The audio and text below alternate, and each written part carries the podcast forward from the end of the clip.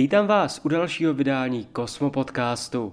Kosmo Podcast je pravidelným týdenním přehledem některé z velkých událostí z kosmonautiky. Pokud vás téma zaujme, naleznete ji podrobněji rozpracované v Kosmotýdeníku, přehledu týdenních kosmonautických událostí, který vychází na webu cosmonautics.cz. Téma, kterým se dnes v podcastu budeme zabývat, je skoro tak tajemné jako obligátní hrad v Karpatech. Naším tématem bude totiž start jedné ruské výzvědné družice.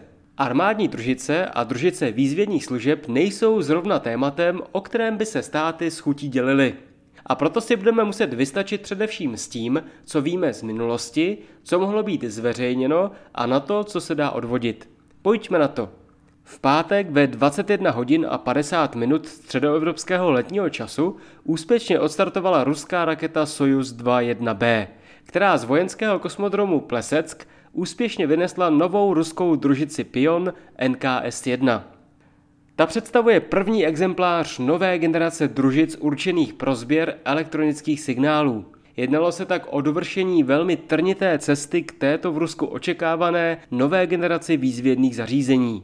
Po vynesení přijala kódové označení Kosmos 2550. Družice byla umístěna na kruhovou slunečně synchronní oběžnou dráhu s výškou okolo 500 km a sklonem 67 stupňů vůči rovníku. Hmotnost nákladu dosáhla 6,25 tuny.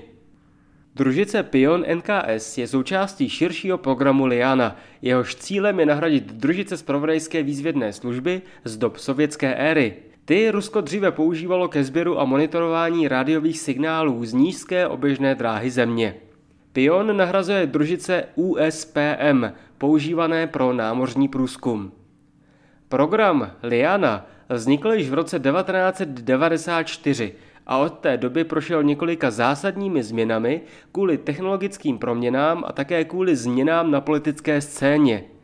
Obě proměné nutily zmenšit družice tak, aby se vešly pod aerodynamický kryt rakety Soyuz, která nahradila silnější Zenit – Zenit totiž disponoval součástkami, které poskytovala ukrajinská strana.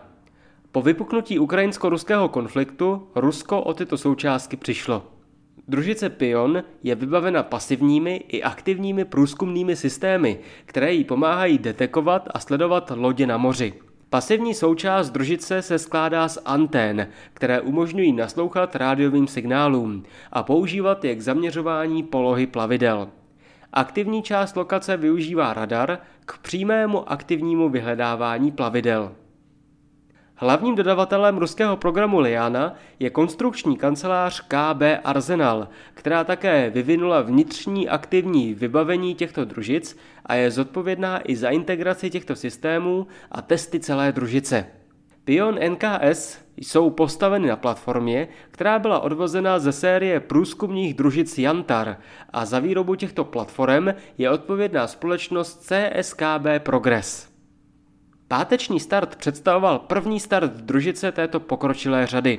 Ukončuje se tím tak již delší dobu trvající mezera, která omezovala schopnosti Ruska sbírat důležité spravodajské informace. O tyto schopnosti totiž Rusko přišlo v roce 2006, kdy krátce po startu selhala družice USPM, označená jako Kosmos 2421. Na závěr si dovolme malou výpravu do historie této výzvědné činnosti. Sovětský svaz zahájil vývoj svých námořních odposlouchávacích družic v 60. letech 20. století. U této první generace byly družice rozděleny do dvou kategorií podle způsobu zachycení informací.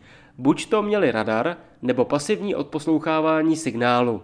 Družice se označovaly jako USA a USP.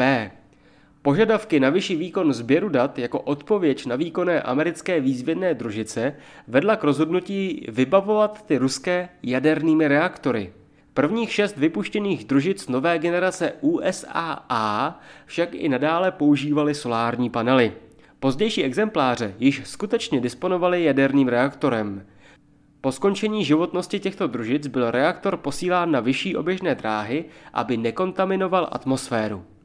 V letech 1970 až 1998 bylo vypuštěno 32 operačních družic USAA, zatímco v letech 1974 až 1991 bylo rozmístěno 37 družic USP.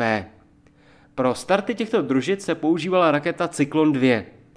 Na západě se tyto družice označovaly jako buď to RORSAT, což je označení pro ty s radarem, anebo EORSAT, jako označení pro odposlouchávací družice. V 90. letech přišla na scénu vylepšená verze družic USP, označovaná jako USPM, která nahradila obě předchozí série a umístila obě používané výzvědné techniky na jeden stroj. První start proběhl v roce 1993. Mezi lety 1993 a 2006 jich bylo vypuštěno 13 a všechny startovaly na raketě Cyklon 2. V březnu 2006 proběhl poslední start, který sice proběhl úspěšně, ale družici se po vynesení nepodařilo rozevřít jeden ze svých solárních panelů a nakonec se zcela odmlčela. O dva roky později došlo dokonce k rozpadu tohoto stroje a vzniklo asi 500 kusů katalogizovaných trosek.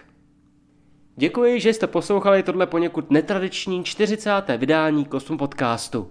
Pokud byste chtěli více informací o probíraném tématu, podívejte se na web Cosmonautics, kde se dočtete i mnoho dalších informací o dění v kosmonautice. Mějte se pěkně a těším se příští týden opět na slyšenou.